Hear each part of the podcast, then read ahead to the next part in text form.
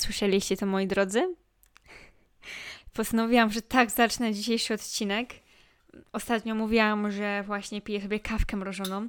Tylko, że wtedy pi pi piłam taką, co sobie sama zrobiłam, a jako, że wczoraj byłam na zakupach w Auchan, Auchanie, Oszołomie, jak zwał, tak zwał, kupiłam sobie różne rodzaje takiej kawy w puszce. To jest naprawdę kawa, to nie jest absolutnie żaden trunek alkoholowy, ani nic z tych rzeczy. No i piję sobie, otworzyłam sobie teraz jakąś ice mocha, więc będę sobie pić.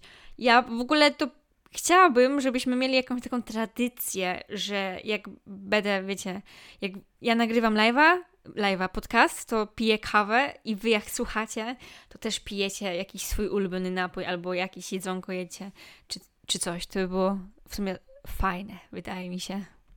Nie przedłużając zatem, cześć, witam Was bardzo serdecznie w kolejnym odcinku mojego podcastu. Musiałam się przywitać, bo na początku zaczęłam od tej puszki. Więc tak, przywitanie mamy odhaczone, to teraz pamiętacie, jak mówiłam w pierwszym odcinku, że chciałabym, żeby w tym podcaście, żeby była jakaś taka iskierka, iskierka tradycji. Czyli w tym wypadku miał to być jakiś, jakiś cytat na początku każdego podcastu. I generalnie będzie ten cytat, jasna rzecz. Ale ja tutaj znowu czuję się zobligowana przeprosić kogoś. I ja się zastanawiam, czy może ja nie powinnam zrobić zamiast tradycji z cytatem, to tradycji z przeprosinami, no bo naprawdę mamy drugi odcinek, taki tematyczny i ja drugi raz muszę tutaj przeprosić kogoś. A tym razem rozeszło się o to, że słuchał tego podcastu mój no, mój kolega. mój kolega. Przepraszam za ten śmiech. On pewnie wie, dlaczego się śmieje. No i ten mój kolega, moi kochani, mój kolega, e, poczuł się urażony ostatnio. Uraziłam jego dumę tym, że wiecie, tak wspominałam notorycznie o studiach, o technikum, o liceum, a nie wspomniałam o zawodówkach. I on się poczuł urażony. A mi kompletnie z głowy wypadło, że w ogóle istnieją takie szkoły jak szkoła zawodowa. Ale też wydaje mi się, że te szkoły, one się jakby zmieniły nazwę, w sensie chyba od kilku lat to już nie są zawodówki stricte, tylko szkoły branżowe, prawda? Chyba tak jest, tak coś mi się wydaje. Więc naprawdę ja zapomniałam o tym, że, że takie szkoły funkcjonowały, ponieważ kiedy ja chodziłam do szkoły, no to obracałam się w towarzystwie osób, które chodziły też albo do tej szkoły, albo po prostu z osobami starszymi, które chodziły już na studia na przykład. I, i nie miałam żadnej takiej osoby z zawodówki. Oczywiście nie wyzywam tutaj nikogo, żeby też nie było, bo jak skończyłam szkołę, no to rok temu zaczęłam się kolegować z moim jednym kolegą, który cho też chodził do zawodówki. W sensie on teraz po roku czasu, odkąd skończył szkołę, chce iść do technikum się zapisać, czaicie, więc w ogóle szacun dla niego, że mu się chce. E, no, no to tak, przepraszam. Przepraszam, no muszę to powiedzieć, no bo to są przeprosiny, więc muszę powiedzieć słowo przepraszam. Mam nadzieję, że już wszystko jest w porządku między nami. I teraz przejdźmy może do cytatu. E, miałam, miałam sobie wymyślone takie, takie coś, taki fragment, który ktoś kiedyś powiedział w wywiadzie, ale jego przytoczę, przytoczę później, bo też chciałam. Ten fragment jest bardzo taki dogłębny, ale też chciałam mieć taki cytat stricte właśnie o, o przytłoczeniu, bo dzisiejszy odcinek nosi tytuł Mental Breakdown. I to jest właśnie o rzeczach, które mnie przytłaczają i o sytuacjach. I chciałam też mieć taki przeszywający fragment cytatu. Wpisałam sobie w grafice Google, w grafice, w Google, po prostu w Google wpisałam sobie cytat o, o przytłoczeniu. No i pierwszy, jaki mi się rzucił w oczy, jeden z wielu, przeczytałam go i jak go przeczytałam, od razu wiedziałam, że to jest to. I już wiedziałam, że nie muszę szukać innych cytatów. Jeszcze jakieś przeczytałam, aczkolwiek zostanę przy tym. Także uwaga, uwaga. Cytuję. Jestem przytłoczona zdziwieniem i poczuciem wyobcowania. Nie pojmuję, co tu robię. Zanurzona w tymczasowym ograniczeniu, które jest moim życiem. Nie pojmuję też, co inni tu robią. A słowa takie jak życie i świat nic mi nie mówią. Jest mi nieco lżej, gdy zachowuję się, jakby ta sytuacja nie była niczym dziwnym. Oddycham głęboko i sprawdzam, czy to nie poprawi mojej egzystencji nieprzystającej do rytmu świata. Także taki cytat sobie wymyśliłam, sobie znalazłam. E, no i, i, i, i moi kochani, jako tutaj pewnie słyszeliście już kartkę, bo mam rozpisany scenariusz, który napisałam przed chwilą, więc on jest nieco niechlujny. I zastanawiałam się, czy robić odcinek o tym, bo w ostatnim odcinku powiedziałam, że kolejny będzie właśnie o, o tym mental breakdown, ale tak do końca nie wiedziałam, czy się za to wziąć, bo nie chciałam tego robić na odpierdziel też, bo to jest bardzo ważny temat. Aczkolwiek wydaje mi się, że to nieprzygotowanie trochę usprawiedliwi, że to, że ten mój, nie, przepraszam, że ten mental breakdown usprawiedliwi to moje niechlujstwo w przygotowaniu i że to będzie takie bardziej realistyczne to, co mówię. W sensie ja tutaj mam wypisane rzecz jasna podpunkciki jakieś, którymi będę się sugerowała po drodze. Nie jest to tak w takiej formie do końca, jakiej chciałabym, żeby było, ale wydaje mi się, że coś tutaj, coś tutaj z tego wyciągnę. Także zacznijmy może od tego, że ja nienawidzę siebie przez to, jaką jestem teraz osobą. Że wkurza mnie to na maksa i chciałabym zrobić coś, żeby to zmienić. I co więcej, ja mogę spojrzeć na to z perspektywy osoby, która była w podobnej sytuacji, tylko że byłam nie osobą, która przechodziła to załamanie takie, przytłoczenie, tylko byłam osobą, która znała inną osobę, która zachowywała się dokładnie w ten sam sposób, w jaki ja się zachowuję aktualnie. I pamiętam, jak bardzo zeźlona ja wtedy byłam na tę osobę. To mi się w ogóle wydawało nie do pojęcia. Mianowicie, mam takiego kolegę, nazwijmy go może Marek. No i ja z Markiem znamy się od podstawówki. Tak bliżej zaczęliśmy się gdzieś kolegować w gimnazjum. No i można powiedzieć w sumie, że byliśmy przyjaciółmi, jesteśmy. Wiecie, ja nie chcę też nikogo nazywać swoim przyjacielem, bo ja to jest dla mnie tak potężne słowo. Ja przywiązuję dużą wagę do słów, jeśli o tym mowa, więc na pewno wiem, że on mnie uważa za swoją przyjaciółkę. W każdym razie jest to osoba, z którą jak się już spotkamy, to jest naprawdę super. No ale generalnie właśnie ten Marek jest taką osobą, że że wiecie, na spotkaniach do rany przyłóż. Naprawdę. No i jak się już spotkamy w ogóle, to jest tak, że przeważnie siedzimy po 5 godzin i tematy nam się nie kończą. A co najważniejsze, to jest tak, że wiecie, że Marek coś mówi, ja już mam 10 innych tematów, a on jeszcze w ogóle w tym swoim temacie y, otwiera 10 innych wątków pobocznych i potem ja coś mówię i on ma kolejne 10 tematów już w zanadrzu. Także bardzo uwielbiam się z nim spotykać i rozmawiać po prostu, bo myślę, że oboje siebie nawzajem bardzo znamy i że byliśmy przy sobie w takich naprawdę trudnych momentach w życiu. Ja przy nim, on przy mnie, także to jest fajna relacja, jeśli tak spojrzeć na to z tej perspektywy. No ale mm, jest też tak, że właśnie, wiecie, za każdym razem Marek mi mówi, że no to jak co, to się spiszemy, wyjdziemy w przyszłym tygodniu na pewno, no a co robisz w ten czwartek? No i kolejne spotkanie jest zawsze po około pół roku, powiedzmy. I to nie jest tak, że nikt z nas się nie chce widzieć, ale to jest właśnie niewyjaśnione. Kurczę blady, nie wiem jak to powiedzieć. Generalnie właśnie Marek jest taką osobą, która ma problemy z odpisywaniem ludziom.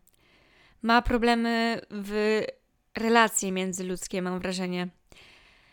I to nie jest też właśnie, to nie działa w ten sposób, że wiecie, że on ma jakąś urazę do kogoś, czy, czy coś takiego, tylko on nie potrafi podtrzymywać tych relacji. nie potrafi ich pielęgnować, mam wrażenie. A wiecie, wydaje mi się, że fundamentem jakiejkolwiek relacji jest właśnie no to pielęgnowanie jej wymienione wcześniej, no bo, no bo bez tego to wiadomo, że każda relacja prędzej czy później się spierdoli, moi drodzy. No, tak to funkcjonuje, no nie oszukujmy się. I generalnie mówię z uśmiechem na twarzy o Marku, bo naprawdę go bardzo lubię. I wiele razy mnie przepraszał za to, jaką jest osobą. I ja wtedy nie umiałam tego pojąć. Wiecie, piszę do niego z pytaniem, a on mi odpisuje po tygodniu czasu na przykład. No, przecież to można do głowy dostać. E, I, I wiecie, i piszesz mu raz, drugi, trzeci, on wam nie odpisuje. Albo dzwonicie, on nie odbiera i w ogóle, ach, no po prostu, gdzie byście nie napisali, jakkolwiek chcielibyście się z nim skontaktować, no nie ma bata. On wam odpisze po tygodniu na przykład, nie? I ja się zastanawiałam kiedyś, bo on mnie tyle razy przepraszał, i ja mu tyle razy, ile mu nawtykałam, jakim jest do dupy przyjacielem, bo mówię mu, że słuchaj, przyjaciele tak nie robią. Tak się nie, nie traktuje osoby, którą ty nazywasz swoim przyjacielem po prostu. No, dla mnie to jest brak szacunku, nie? Wiele razy go wyzywałam. Za każdym razem, jak go widziałam, tylko mu mówiłam: O, ty hultaju, coś tam, coś tam, jak tak możesz? Ha, I najgorsze jest to, że że ja jestem teraz w tym miejscu, w, w, którym Marek był albo jest też w sumie cały czas. I, I to mnie, no nie wiem, no źle się z tym czuję, bo nie chcę być taką osobą, a z drugiej strony nie umiem inaczej w aktualnym momencie. I ja się zastanawiałam, co on bredzi, co on gada za pierdoły. Jak można nie umieć komuś odpisać? I wiecie, i to nie chodzi o to, że on, nie wiem, nie potrafi podnieść telefonu i nie ma siły wystukać ci klawi- y, tych literek na klawiaturze. To nie o to chodzi. To ma podłoże psychiczne, moi drodzy. I generalnie wydaje mi się, że mój mental breakdown zaczął się gdzieś około rok temu. W sensie, wiadomo, że początek to już ma gdzieś dużo, dużo wcześniej, ale jakby tak intensywnie zaczęło się wszystko rok temu, mam wrażenie. Był, e, był taki kolega mój też, inny z, z Poznania, który przyjechał do mnie, poznaliśmy się przez internet ogółem. Czekajcie, zmieniam pozycję poznaliśmy się przez internet i pamiętam, że no wiecie, ja generalnie mam też problem z utrzymywaniem znajomości przez internet z kimś. Mam tylko jednego kolegę, którego znam od 13 roku życia i z nim mam kontakt, ale generalnie jeśli chodzi o jakieś inne osoby, nie. Żadna przyjaźń internetowa nie przetrwała nigdy, ani koleżeństwo, nic z tych rzeczy. No i, i właśnie raz do mnie przyjechał, bo tylko raz się widzieliśmy w życiu, no bo on z Poznania, a ja w ogóle, wiecie, tam na dole Polski mieszkam, więc średnio tak z przyjeżdżaniem. No i, i po prostu jakoś tak, nie wiem, zaczął mnie przytłaczać. Tak zdawkowo odpisywał. Um, I to, ta konwersacja jakaś taka była niesatysfakcjonująca, że tak powiem. I przestałam mu odpisywać. Na Facebooku, na Instagramie, po prostu przestałam. I on mi pisał, że ej, co się z tobą dzieje, coś tam, coś tam. A ja mam takie, o Boże, nie, no, no nie dam rady odpisać po prostu. I, i, I wtedy to się chyba zaczęło i potem już było tylko coraz gorzej, aż właśnie jestem w tym miejscu, w którym jestem. Wydaje mi się, że też wpływ na to mogło być to, że jestem osobą, która nie potrafi być asertywna. W sensie, ja się naprawdę staram, bo wiem, jak szalenie ważna cecha to jest. Więc ja mega zazdroszczę osobom, które są asertywne, naprawdę. I to jest w ogóle super, bo wiecie, ja się nie, obra nie obrażam, jeśli mi ktoś coś odmawia, czy, co czy coś takiego. Ale jak ja mam komuś odmówić, to mam wrażenie, że ta osoba się poczuje, wiecie, obrażona, zraniona, czy, czy, czy coś takiego. I wielokrotnie gdzieś tam na przestrzeni lat byłam wykorzystywana, ponieważ nie potrafiłam powie powiedzieć słowa nie. I tak właśnie na przykład była jedna osoba w moim życiu, która notorycznie mi pisała, dzwoniła, czy przyjdę popilnować jej dziecka. I to dziecko było takie niedobre. Ono mnie biło, gryzło, pluło, szczypało, no wszystko, co się dało. Jakby mogło, to by mnie pewnie jeszcze spaliło nawet. I pamiętam, był taki okres, że co drugi dzień w moje wakacje ja chodziłam rano na ósmą chyba i pilnowałam tego dziecka. Ja tak siebie przeklinałam, że w ogóle się na to piszę, że wiecie, połowa wakacji zmarnowana na pilnowaniu dziecka, za którym w sumie nie przepadam, które tak mnie traktuje, a ja nie potrafię też odpowiedzieć słowa nie. Potem ta osoba też, wiecie, jakieś inne rzeczy były, typu, że ja byłam chora na przykład, a ta osoba mi pisze: Ej, odbierzesz mi paczkę, bo jest tu i tu. I wiecie, i ja byłam chora, i ja miałam dalej do tego paczkomatu niż ta osoba, i padał deszcz. I wiecie co? No zgadnijcie. No oczywiście, że poszłam po tę paczkę. Ja? I odmówić? No co wy? I, I to było wielokrotnie się zdarzały jakieś takie sytuacje. Albo na przykład była też inna osoba, która też mnie w taki sposób wykorzystywała, że no jak możesz, to wyjdź mi z psem. I ja chodziłam z tym psem i latałam i wychodziłam. No, a jak możesz, to idź mi do sklepu po zupę. I ja szłam. Albo jak możesz, to idź mi do sklepu po to, to, to, to, bo przyjdzie do mnie e, jakaś dziewczyna. Ja szłam.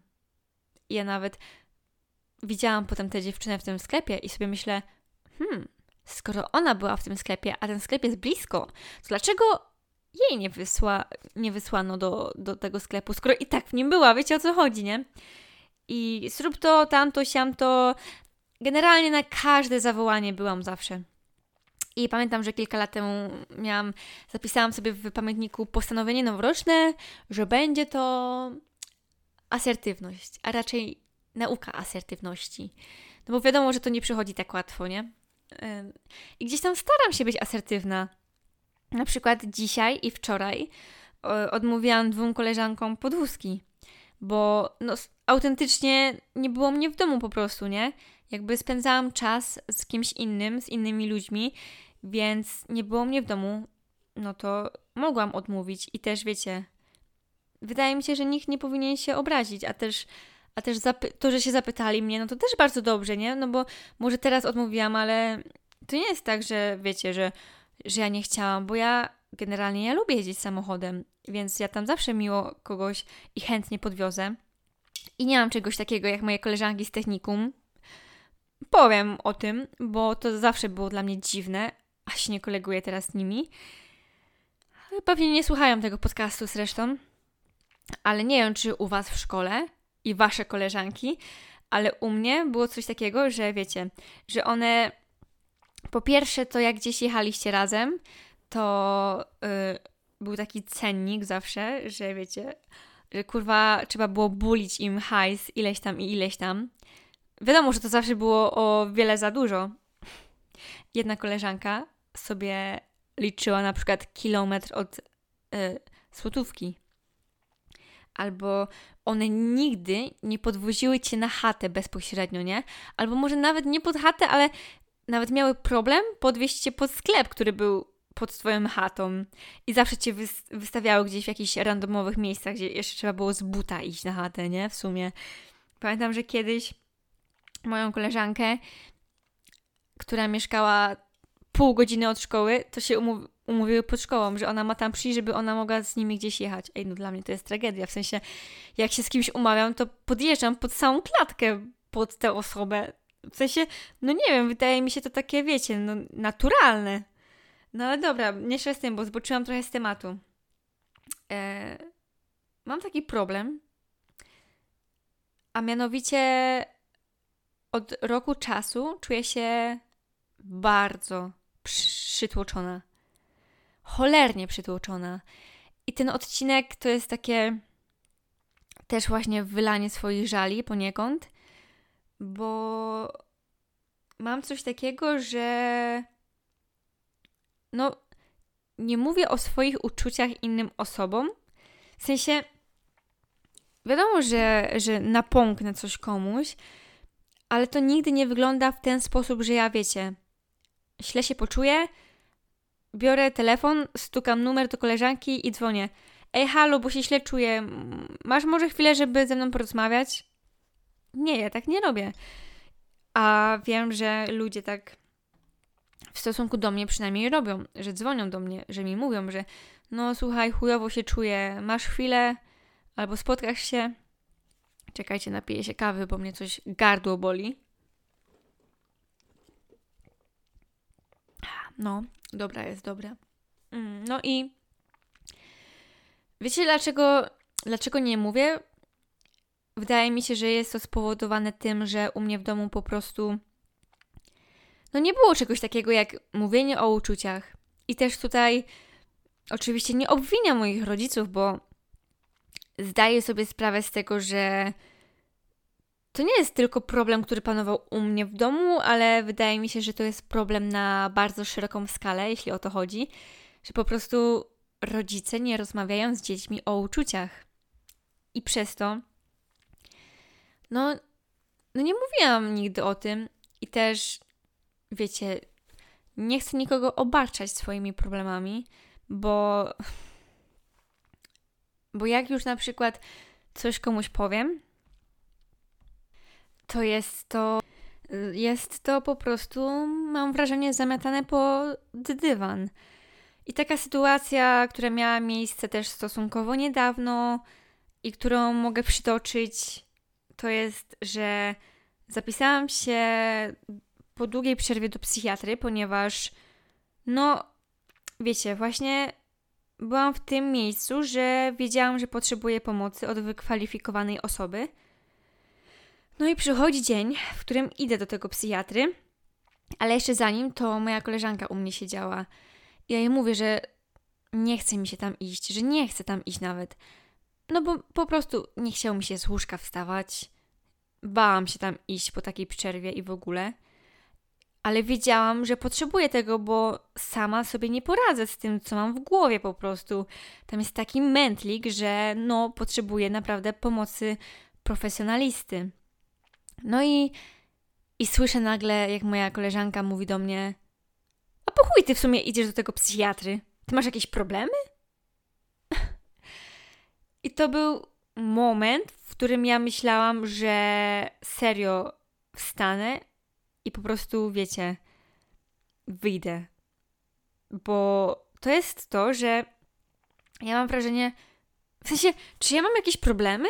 Tak, mam. Od, od 13 roku życia. To jest niesamowite, że ktoś, nie wiem, nie zauważył tego, bo na przykład wcześniej, oczywiście ja chyba od 14 roku życia chodziłam do psychiatry i psychologa.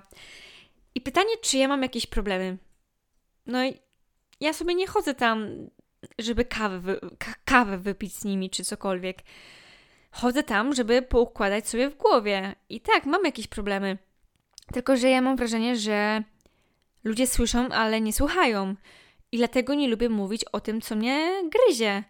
No bo jednym uchem komuś wchodzi, a drugim komuś wychodzi. Tak jak powiedziałam, że po prostu wiecie, to jest wszystko zamiatane pod dywan, to co ja powiem. Więc w, ta, w, ta, w, takim, w takiej sytuacji, w takim wypadku, to mnie jeszcze bardziej zniechęciło, żeby komukolwiek mówić o tym, co się u mnie dzieje. Ja bardzo tego nie lubię, bo też wiem, że jakiś czas, jakiś czas, przepraszam, gardło mnie boli jakoś strasznie. Jakiś czas temu miałam taką spin, spinę małą. Znaczy, ja bym tego nie nazwała spiną, ale mój kolega powiedział, że się pultałam a to tylko była wymiana zdań moim zdaniem.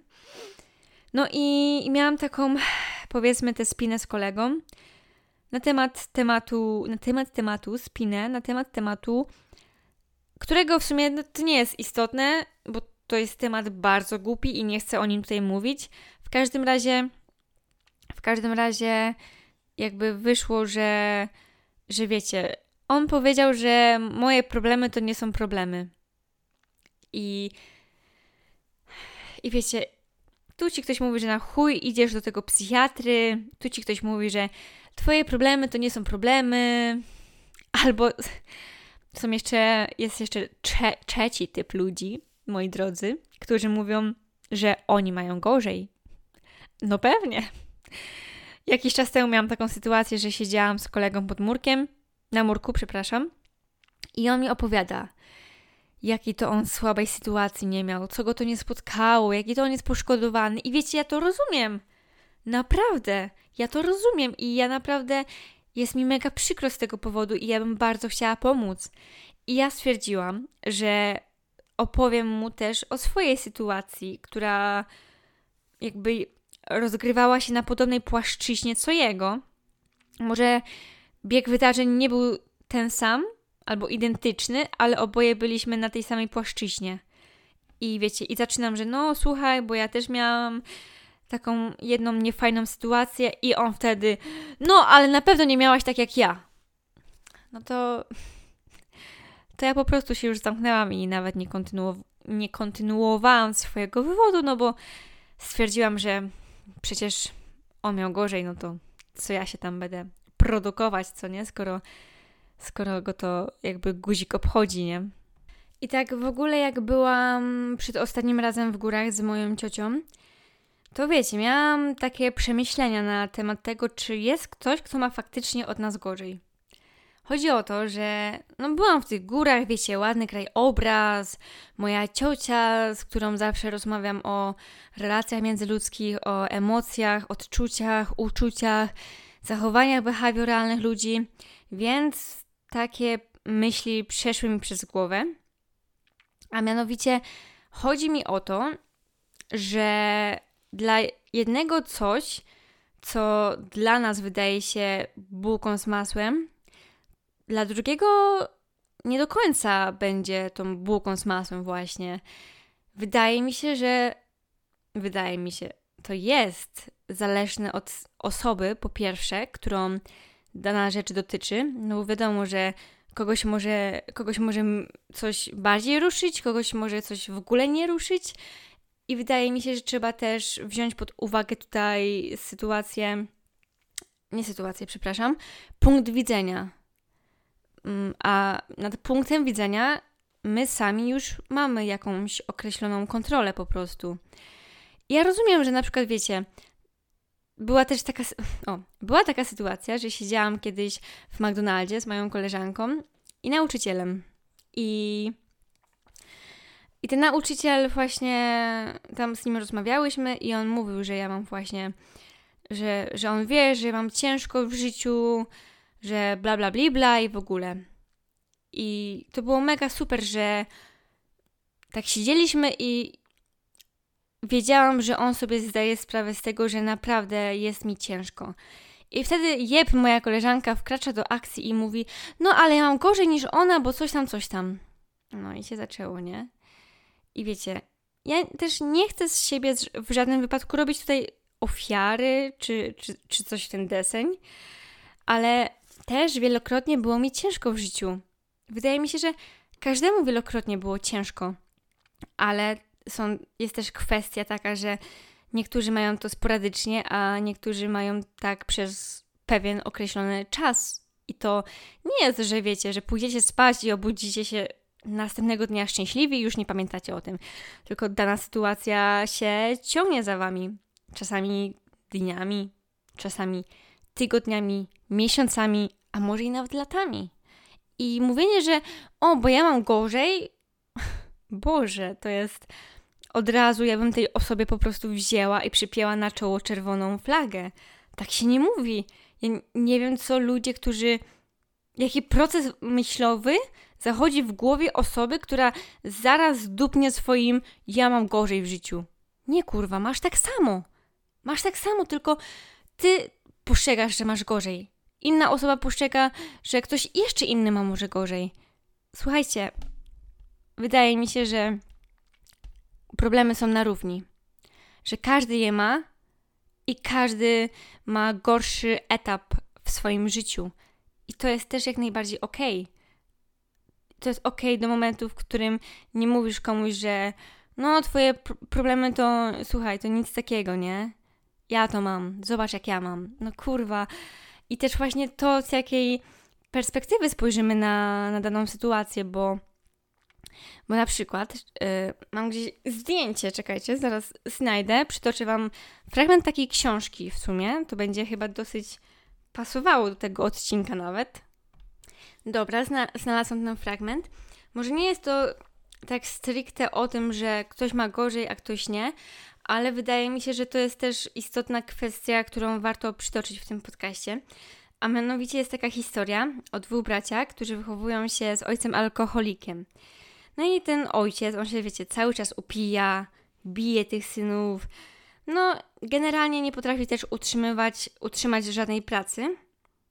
No i przez to całe dzieciństwo chłopców ten ojciec żył z takich drobnych przestępstw i co jakiś czas po prostu no, lądował w areszcie. No i wiecie, jeden z tych braci wyrasta na za, za kurde, przepraszam bardzo za, za plątaninę języka. Jeden z tych braci wyrasta na zapitego recydywistę.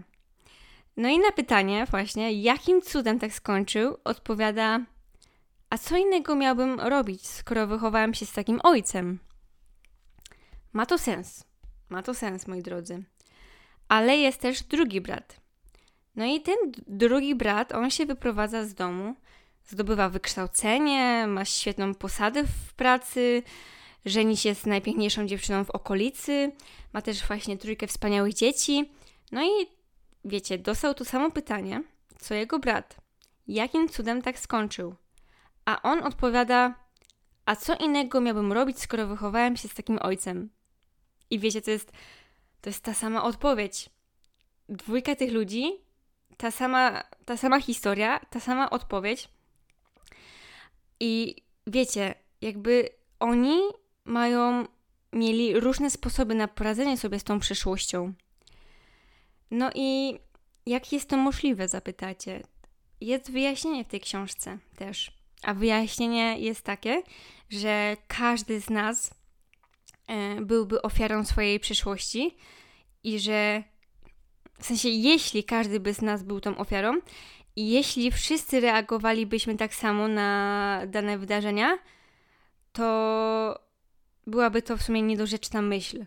I że każdy z nas jest indywidualną jednostką, e, ale to nie zmienia faktu, że nie możemy decydować w jaki sposób spojrzymy na konkretne wydarzenie i jakie wyciągniemy z niego wnioski. I to jest to, co ja mówiłam o, o problemach i o punkcie widzenia, o perspektywie, na którą spojrzymy, na którą spojrzymy, na perspektywę, przez którą spojrzymy. No bo tu jest też napisane, że właśnie ta myśl, że mój ojciec był zapitą świnią i ostatnia rzecz, jakiej bym chciał, to być taki jak on, wy wywołuje jakąś konkretną chęć rewanżu, a to z kolei prowadzi do określonych działań. Z kolei stwierdzenie, że mój ojciec był zapitą świnią, a ponieważ zawsze stajemy się tacy jak rodzic tej samej płci, nic co robię i tak nie ma znaczenia, to natomiast wywołuje uczucie bezradności. A następstwem tego uczucia bezradności są bardzo destrukcyjne zachowania. No i, i to jest to właśnie, o czym mówiłam. Perspektywa. Taki, może nie do końca przykład a propos tego, co, do czego się odnosiłam o tych problemach, ale wydaje mi się, że jest to gdzieś usytuowane na tej samej płaszczyźnie. Więc pamiętajcie, po pierwsze perspektywa, po drugie każdy z nas ma chujowo w życiu, i to jest normalne. Tylko nie mówcie tego, że wy macie gorzej. No więc wracając do mojego przytłoczenia. Moje przytłoczenie, kochani, wiąże się z tym, że na przykład takie niewinne, na przykład nieodpisywanie moim znajomym na wiadomości. I ja mam milion chyba nieodczytanych wiadomości na Messengerze, na Instagramie trochę mniej. I po prostu ja widzę te wiadomości i ja je zawsze czytam tam z góry, nie? W powiadomieniach. W ogóle zanim wejdę w jakąkolwiek konwersację z kimś, to czytam najpierw powiadomienie z góry i dopiero potem wchodzę do tej wiadomości, w ten czat. No i nie odpisuję tym znajomym przez dwa dni, przez trzy dni. Nie mówię, że tak jest zawsze, ale tak jest dosyć często.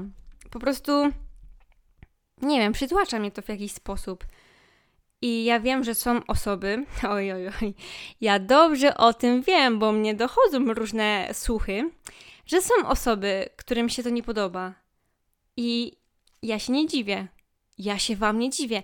Ja byłam w, w tym miejscu, w którym wy jesteście z moim kolegą Markiem. A teraz jestem sama tym Markiem w sumie. Boli mnie to, bo czuję się przez to naprawdę niefajną koleżanką. Nienawidzę się właśnie też na przykład umawiać na spotkania. Wiecie, ja, ja już wiem, ja już wiem, że jak ktoś do mnie pisze, że ej siema, wychodzimy za tydzień, to mam takie, mm, że w danej sytuacji mam jej, ale fajnie, ale potem im bliżej spotkania, tym bardziej mi się nie chce. I potem już wychodzę, wychodzę z tą osobą z myślą, że dobra, idę z nią, bo muszę z nią wyjść, a nie dlatego, że chcę. Dlatego ja jestem zwolenniczką, jak ktoś mi pisze w danej chwili, że siema, idziesz na dwór, ja mówię, ej siema, dobra, idę, nie? No i generalnie to dużo osób w ostatnim czasie mi pisało, czy wychodzę. I był taki etap, że wychodziłam codziennie z kimś i miałam czasu nawet poćwiczyć. I to mnie tak przytłaczało. Ja czułam się naprawdę źle. Ja, moje baterie społeczne z każdym dniem się rozładowywały. I im bardziej ktoś po prostu jest nachalny w stosunku do mnie, w sensie im częściej do mnie pisze i chce się ze mną widzieć, tym bardziej mi się nie chce z tą osobą widzieć.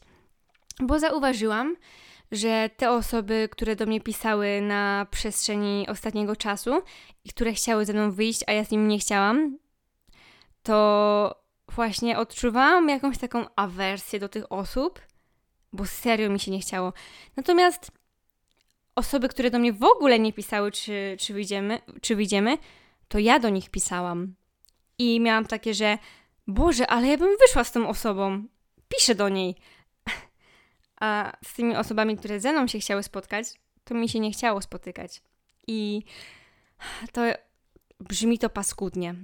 Naprawdę, jeszcze jak ja to tak mówię, ale nie potrafię tego do końca wyjaśnić. Po prostu jestem jakąś osobą taką, taką jednostką, która w ostatnim czasie potrzebuje dużej, dużo wolnej przestrzeni. I na przykład mega się cieszę, że mieszkam sama, bo dzięki temu mam tę przestrzeń zapewnioną w jakimś stopniu. I pamiętam, że jakiś czas temu też pisałam jednemu koledze, że słuchaj, ja w przyszłym tygodniu nikomu nie odpisuję, nie wychodzę z domu, ja będę siedziała 24H na dobę na chacie po prostu. To było moje marzenie, kochani. Chęć bycia samemu po prostu.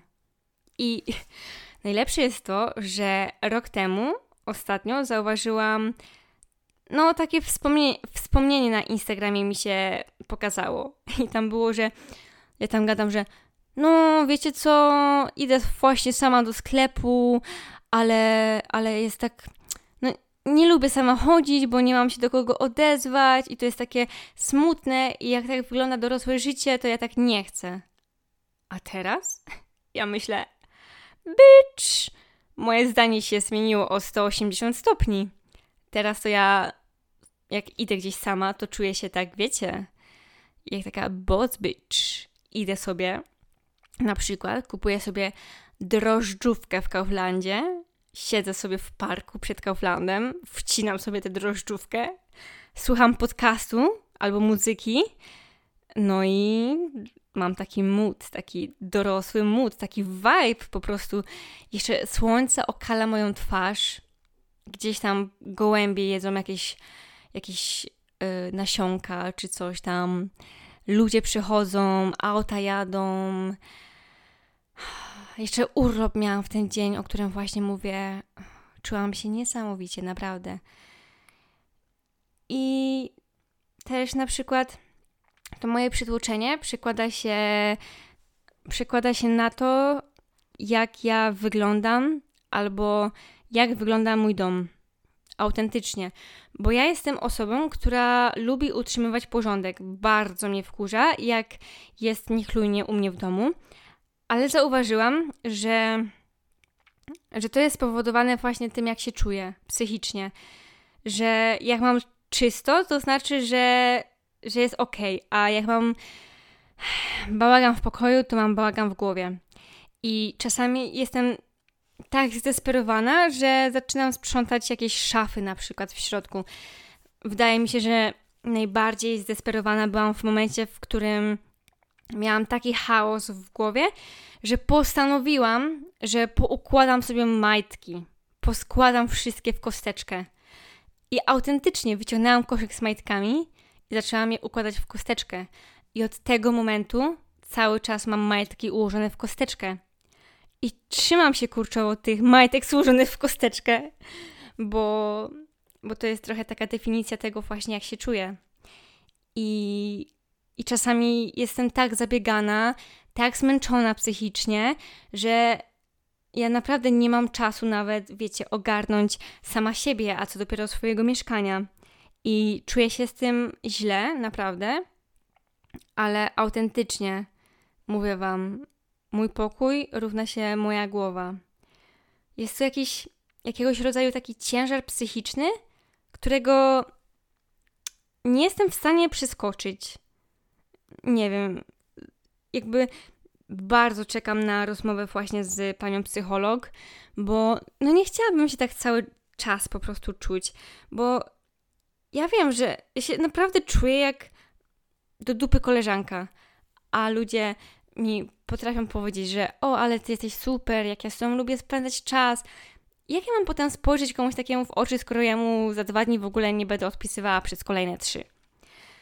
No i generalnie to kiedyś właśnie Jan Rapowanie u Kuby Wojewódzkiego w wywiadzie powiedział coś takiego, że taką myśl zarzucił, z którą ja się zgadzam na maksa. Serio. On powiedział coś w stylu, że bardzo lubi być sam, ponieważ lubi lubi czuć się nie, czekajcie. Yy, lubi czuć się Czekajcie, Boże! Zapomniałam, ja to ćwiczyłam przed tym podcastem, naprawdę.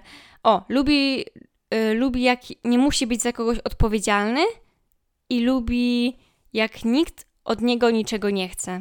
I to jest to, moi kochani. Tak się czuję też jak on właśnie. Za każdym razem też właśnie jak ktoś do mnie pisze albo dzwoni, to ja mam takie, że o Boże, ta osoba na pewno coś ode mnie chce. A ja nie jestem asertywna, żeby tej osobie odmówić. I na przykład mam coś takiego, że telefonów ja w ogóle nienawidzę odbierać. W 60 przypadkach widzę, jak ktoś do mnie dzwoni i nie odbieram po prostu telefonu, bo to się może wydać dziwne, ale czuję paraliżujący strach w tym momencie, jak widzę na wyświetlaczu, że dzwoni do mnie jakaś osoba. Jedyna osoba, od której odbieram telefon i się nie boję, to jest moja mama. Mogłabym jeszcze powiedzieć mój tata. Yy, I w sumie mój kolega z Krakowa. Ale tak, tak to proszę nawet do mnie nie dzwonić. Autentycznie.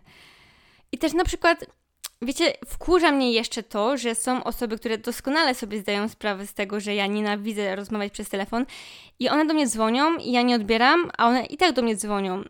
I ja tym osobom mówiłam, że ej, nie lubię jak ktoś do mnie dzwoni, proszę nie robić tego. A one i tak do mnie dzwonią. Proszę nie róbcie tego, bo mnie to przytłacza i zniechęca i pogrąża coraz bardziej w moim przytłoczeniu. I na przykład chciałabym jeszcze powiedzieć, jakbym mogła Wam zobrazować to, jak się czuję, to możecie sobie wyobrazić teraz obraz pod tytułem Krzyk Edwarda Munka. Jest to obraz, który wydaje mi się, że tak w 100% mnie opisuje, a ja mam jeszcze tę przyjemność teraz na niego patrzeć, ponieważ wisi u mnie w pokoju. Postanowiłam sobie pewnego dnia w pracy zrobić ten obraz na takiej kanwie, czyli na takim płótnie jakby. No i właśnie to jest taki bardzo depresyjny obraz, wydaje mi się. Już sama kolorystyka tego jest taka taka mroczna, taka głęboka bym powiedziała.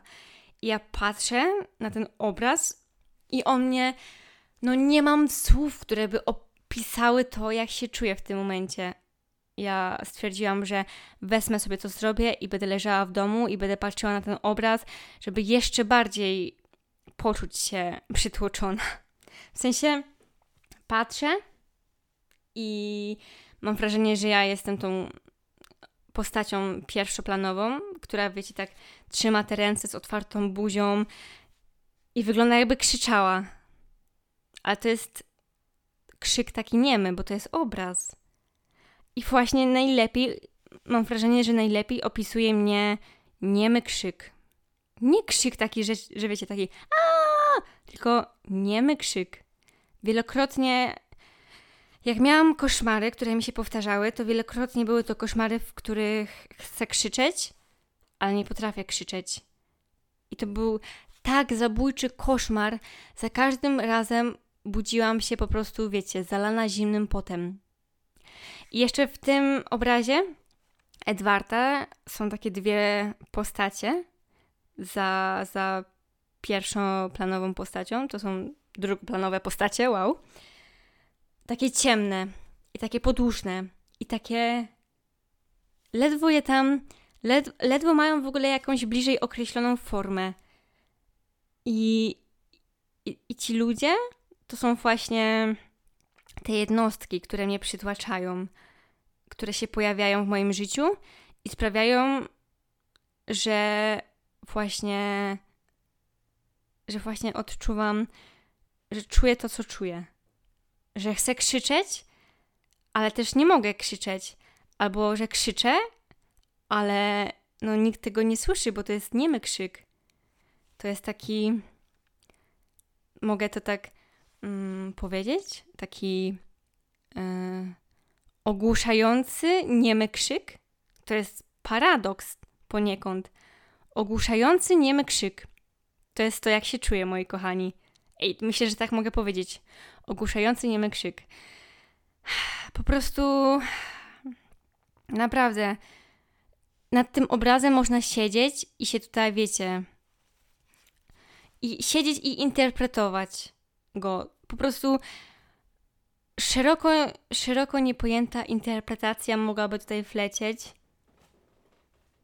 ale po prostu ja aż się, nie wiem, taki lęk odczuwam też, jak patrzę na ten obraz.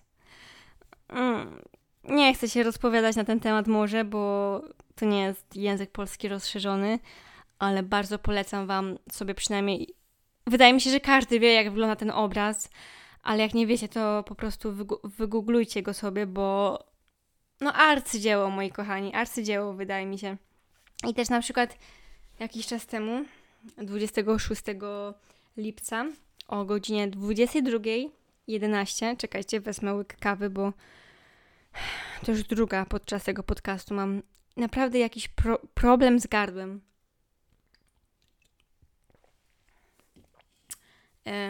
Byłam. Miałam jakiś taki spad emocjonalny, bo to też wygląda w ten sposób, że ja mam. Mam taki, mam takie stany, że mam na, na przykład stan euforii, że mówię, że Boże, jak ja uwielbiam życie, życie jest piękne, naprawdę. I za 20 minut ja potrafię się popłakać i myśleć, że o Boże, ale jest do dupy.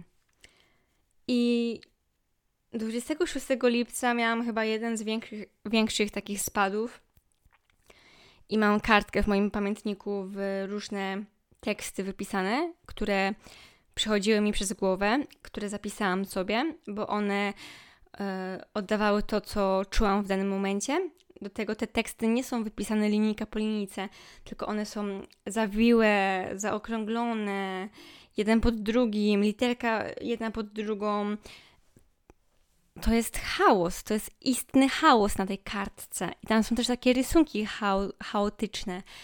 Ja to zamierzam pokazać mojej pani psycholog albo psychiatrze, bo wydaje mi się, że żadne słowa, które ja też wypowiem, nie będą miały takiej mocy po prostu jak to, co przelałam na kartkę papieru, bo też sądzę, że, że, że rzec, bo, że, że, że, ej, czekajcie, bo nie umiem wypowiedzieć słowa rzeczy, rzeczy. Wydaje mi się, że rzeczy namacalne mają jakąś taką większą siłę perswazji. Tak jest, serio.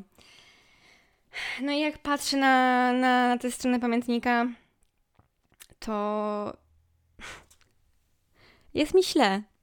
Serio, że, że doprowadziłam w ogóle siebie do takiego stanu. I nawet, nawet nagrywając ten podcast, ja mam tłuste włosy, ja mam, jestem spocona, mam jakieś za duże ciuchy. Wiecie, ja przyszłam w ogóle, miałam nagrać ten podcast wczoraj. Ja przyszłam dzisiaj, w ogóle nie spędziłam nocy u siebie w domu. Przyszłam i nagrywam ten podcast. I wydaje mi się, że mogę się usp- usprawiedliwić tym odcinkiem trochę. I wiecie, przeczytam wam na przykład, co tutaj jest napisane, jakieś takie urywki. Oczywiście napisałam krzyk Edward Munk, Munka wisi na ścianie, przeszywa mnie. To jest to, o czym mówiłam. I ten obrazek sobie narysowałam. E, mam napisane, kim jestem, bo ostatnio miałam bardzo wielki dylemat na temat mojej osobowości. Miałam takie trochę zaburzone postrzeganie siebie. Napisałam właśnie też to, co wcześniej mówiłam, że wszyscy mnie słyszą, ale czy słuchają? Napisałam też pytanie, czy otaczam się właściwymi ludźmi, bo no ostatnio trochę rozważałam na ten temat, czy aby na pewno nie powinnam zmienić trochę grona osób, w którym się obraca, obracam, bo nie wiem, z dnia na dzień mam wrażenie, że coraz bardziej zostaję utwierdzona w przekonaniu, że, że serio nie obracam się wśród osób odpowiednich dla mnie. I oczywiście wiem, że pewnie ktoś by też mógł tak to samo powiedzieć o mnie, jak mu nie odpisuje, że jestem chujowa i w ogóle. No ale napisałam też, że czuję się niespełniona.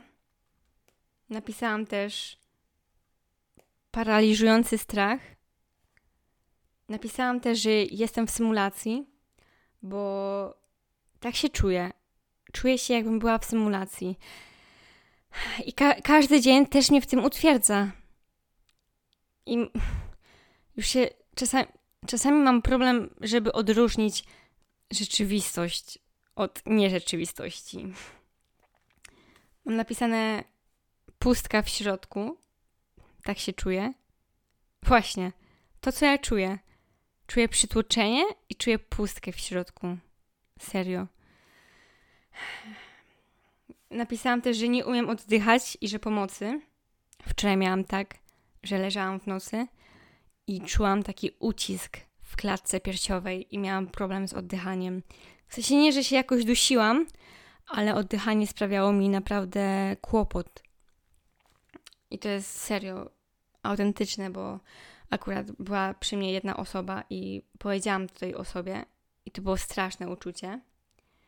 Napisałam też, że przytłacza mnie wszystko i wszyscy. Napisałam też, to nie dzieje się naprawdę. Czyli wiecie, to jest trochę nawiąza nawiązanie do tego, że czuję się serio jak w tej symulacji. Napisałam też bałagan w pokoju równa się bałagan w głowie. To też o tym mówiłam wcześniej. Napisałam też, że moje problemy nie istnieją, bo o nich nie mówię. Bo wydaje mi się, że właśnie ludzie tak to odbierają, że jak ja nie mówię, że ej, masz czas, bo źle się czuję i chciałem z kimś porozmawiać, to oni chyba myślą, że, że wiecie, że o, ona nie ma problemów. Mam taki obrazek z takim kłębkiem jakby narysowany i opisane, że tak się czuję. I mam też napisane, że raz, dwa, trzy, trzy kropek i dziesięć. To jest takie odliczanie, bo czasami, żeby się uspokoić, bo mam E, atak paniki, to muszę, muszę po prostu zacząć głęboko oddychać i wiecie, liczę, na, siedzę u dentysty i liczę kafelki na ścianie, albo na podłodze, albo na suficie, albo jakieś cokolwiek, co jest policzalne. Napisałam też, że uczucia to słabość. E, napisałam też, dajcie mi spokój. Napisałam, że izoluję się od ludzi. I w sumie, żeby napisałam też nie dzwonić, bo i tak nie odbiorę. I napisałam na samym końcu kartki, napisałam, i to jeszcze mam w takiej rameczce. Przecież ja jestem najważniejsza. No nie wiem, jakoś mnie to uderza, moi kochani. No i wydaje mi się, że w sumie nie umiem też do końca opisać tego, jak się czuję, mimo że mój wywód tutaj trwa już prawie godzinę, czego się też nie spodziewałam, bo byłam przekonana, że tak 20 minut będzie trwał odcinek, albo pół godziny co najmniej, co, co najwyżej, a już prawie godzinę trwa. A ja dalej wydaje mi się, że nie powiedziałam niczego sensownego, ale nie umiem tego ubrać w słowa też. I mam wrażenie, że to jest trochę takie pierdzielenie, że, że mówię, że jestem przytłoczona, ale w sumie to generalnie niczego konkretnego wam nie, nie przytoczyłam. Chciałam też powiedzieć, że mam, mam jedną koleżankę bardzo bliską. Nazwijmy ją. Czekajcie, muszę jakieś takie imię wymyślić, która takie, żeby żadna moja koleżanka nie miała takiego. Nazwijmy ją może Julka. Nie lubię tego imienia, ale dobra, Julka nie będzie. I wiem, że Julka zmaga się z podobnymi problemami. I wiem, że to jest na przykład osoba, która rozumie mnie jak nikt inny. Że wiem, że na przykład mogę jej napisać, że ej, siema, dzisiaj nie dam rady wyjść, bo się źle czuję, bo mam jakiś spad emocjonalny, czy coś takiego. Albo nie mam ochoty spędzać czasu z kimkolwiek, z ludźmi. I ja wiem, że ona się nie obrazi, ma podobne problemy. I to jest dla mnie poniekąd taka podpora psychiczna, bo tak jak mówię, nie ma drugiej osoby chyba, która by wiedziała, z, z czym się smagam, bo mamy gdzieś podobne problemy, więc mniej więcej wiemy, z czym to się je. I ostatnio miałam też taki spad, nie wiem, dwa dni temu, że spędzam czas ostatnio z moją jedną z ulubionych osób i jest super. Wiecie, no stan euforii, no co mogę wam powiedzieć więcej. A za chwilę, mimo że siedzę sobie z tą osobą i jest super, to ja po prostu mam łzy w oczach i płakać mi się chce w ogóle. I ciężko mi to w ogóle wyjaśnić. Po prostu. Po prostu krzyk Edwarda Munka to jest to, co mnie opisuje. Przytłoczenie, zagubienie, paraliżujący strach. Wszystko to wymieniłam przed chwilą w moim pamiętniku. Jak sobie z tym poradzę? Nie mam pojęcia, kochani. Mam nadzieję, że specjaliści mi w tym pomogą, szczerze powiedziawszy.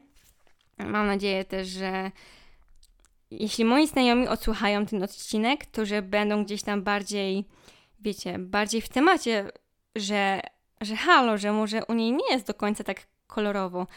I ostatnio chyba unikałam też najbliższych mi osób przez miesiąc, jak nie dłużej. I to nie było spowodowane tym, że, że ich nie lubię, tylko tak jak mówię, po prostu miałam jakiś taki zjazd, miałam jakąś taką awersję, brak chęci i sama siebie nienawidziłam w tym momencie.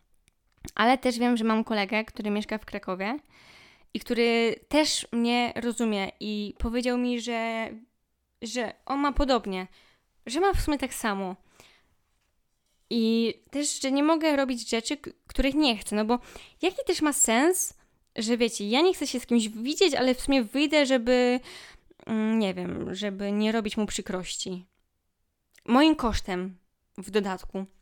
A ja wielokrotnie na przykład powtarzam komuś, tacie mojemu, albo sobie sama.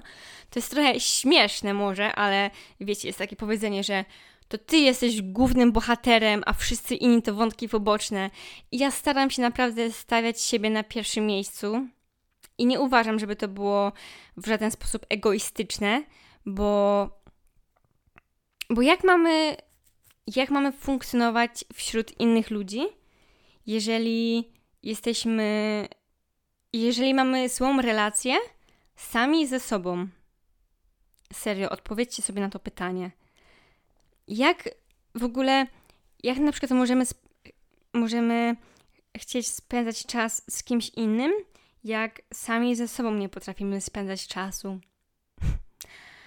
A najlepsze jest to, że, że my sami jesteśmy osobami, z którymi spędzimy, spędzamy największą ilość czasu, no bo jednak jesteśmy, wiecie, 24H na dobę sami ze sobą. I relacja, ta, ta relacja jest bardzo istotną kwestią w naszym życiu. Czuć się ze sobą źle? Jak. Co? Przejebane, no tyle mogę powiedzieć tylko, ej, słuchajcie, ja polubiłam wychodzenie sama na dwór na przykład, albo wychodzenie gdzieś tam na przykład, dalej mam coś takiego, że, mm, przepraszam, sąsiedzi są na klatce znowu, gdzieś tam, gdzieś tam mam coś takiego, że nie chcę mi się iść samej na rower, ale jak już pójdę sama, kompletnie nie żałuję tego, słuchajcie. To jest fenomenalnie spędzony czas ze sobą. Nikt ni niczego od ciebie nie chce, nikt niczego od ciebie nie wymaga. Robisz co chcesz, nie musisz na nikogo czekać, nie musisz o nikogo się martwić. Masz święty spokój. Po prostu masz święty spokój. Także nie wiem, czy coś tu jeszcze mogę w sumie dodać. Nie jest to jakiś odcinek edukacyjny. Mm, jest to odcinek po prostu, w którym mówię o tym, dlaczego ja się źle czuję. I też wiem, że pomimo, że nie jest to może odcinek edukacyjny, to wiem, że mogą być osoby, które odsłuchają go i się lepiej poczują. Bo po ostatnim odcinku na temat studiów a pracy dostałam wiadomości, że dzięki mnie na przykład ktoś uświadomił sobie, dlaczego takie osoby jak ja chcą pracować. Albo ktoś mi napisał na przykład, że dzięki temu odcinku, mm, odcinkowi, jakby nie czuję się już tak źle sam ze sobą, bo jakaś osoba też czuła presję pójścia na studia i tego, że inne osoby tego od, nie, od niej wymagają. A mój odcinek uświadomił tej osobie, że że wcale tak nie musi być, że wcale nie musimy czuć tej presji. Także wydaje mi się, że jeśli ktoś ma jakieś podobne problemy jak ja, podobne odczucia, to powiedzenie tego głośno przeze mnie może skutkować tym, że ktoś właśnie będzie się utożsamiać ze mną i że sobie pomyśli: O kurde, nie jestem sam. Jednak ktoś też tak ma. Co więcej, ja Wam powiem, że. Ja Wam powiem, że nie martwcie się, że to jest, to jest naturalne. Jakby w żaden sposób nie jesteście gorsi. O, tak, tak powiem. W żaden sposób nie jesteście gorsi. Macie gorszy moment w życiu, gorszy etap. Spotkało was coś niefajnego. To jest normalne, moi drodzy, ale to kiedyś minie. A przynajmniej jeśli chcecie sobie pomóc. Bo pamiętajcie, jeśli ktoś Wam będzie chciał pomóc, ale Wy sobie nie będziecie chcieli pomóc, no to marna szansa na wyjście z tego. Dlatego pamiętajcie, że liczy się tutaj Wasza chęć pomocy sobie samym. No i chyba zakończę ten odcinek, bo nic innego tutaj nie wyczaruję. E, powiedziałam to, co miałam powiedzieć, tak mi się wydaje. Chciałabym chyba kolejny odcinek zrobić taki bardziej, mm, wiecie, lekki, żeby nie mówić cały czas o, o tym, co mnie przytłacza, bo, bo tylko bym was zasypała takimi odcinkami. A muszę tutaj zrobić też jakiś fajny content. W końcu dałam tutaj, dałam tutaj gatunek komedii na, na tym podcaście, a wychodzi na to, że, że tutaj jest jakiś dramat. Także zrobię jakiś miły kolejny odcinek, bez żadnych zmartwień, i może krótszy niż godzina. także, także tyle. Jak będziecie mieli jakieś swoje spostrzeżenia, uwagi albo nie wiem, historię może, jaką wy byście się chcieli podzielić, to oczywiście piszcie mi na Instagramie. A jeśli ktoś nie wie, jaki mam Instagram, bo może nie jest moim znajomym i po prostu wpadł na ten podcast tak o, to mój Instagram to jest, uwaga, zrobię re reklamę Karola3366. Także wiecie, jak co to DM i w ogóle. No a ja się będę po prostu z Wami już żegnała. Cza czara goryczy się przelała, więc ją. Więc tym odcinkiem wzięłam trochę szmatą, e, odsączyłam to, co się wylało. Gdzieś tam dalej jeszcze chce się wylewać, ale powiedzmy, że na razie nikt tam niczego nie doleje po tym odcinku, mam nadzieję. Także to było na tyle. Dziękuję bardzo i żegnam Was serdecznie. Do usłyszenia i hej!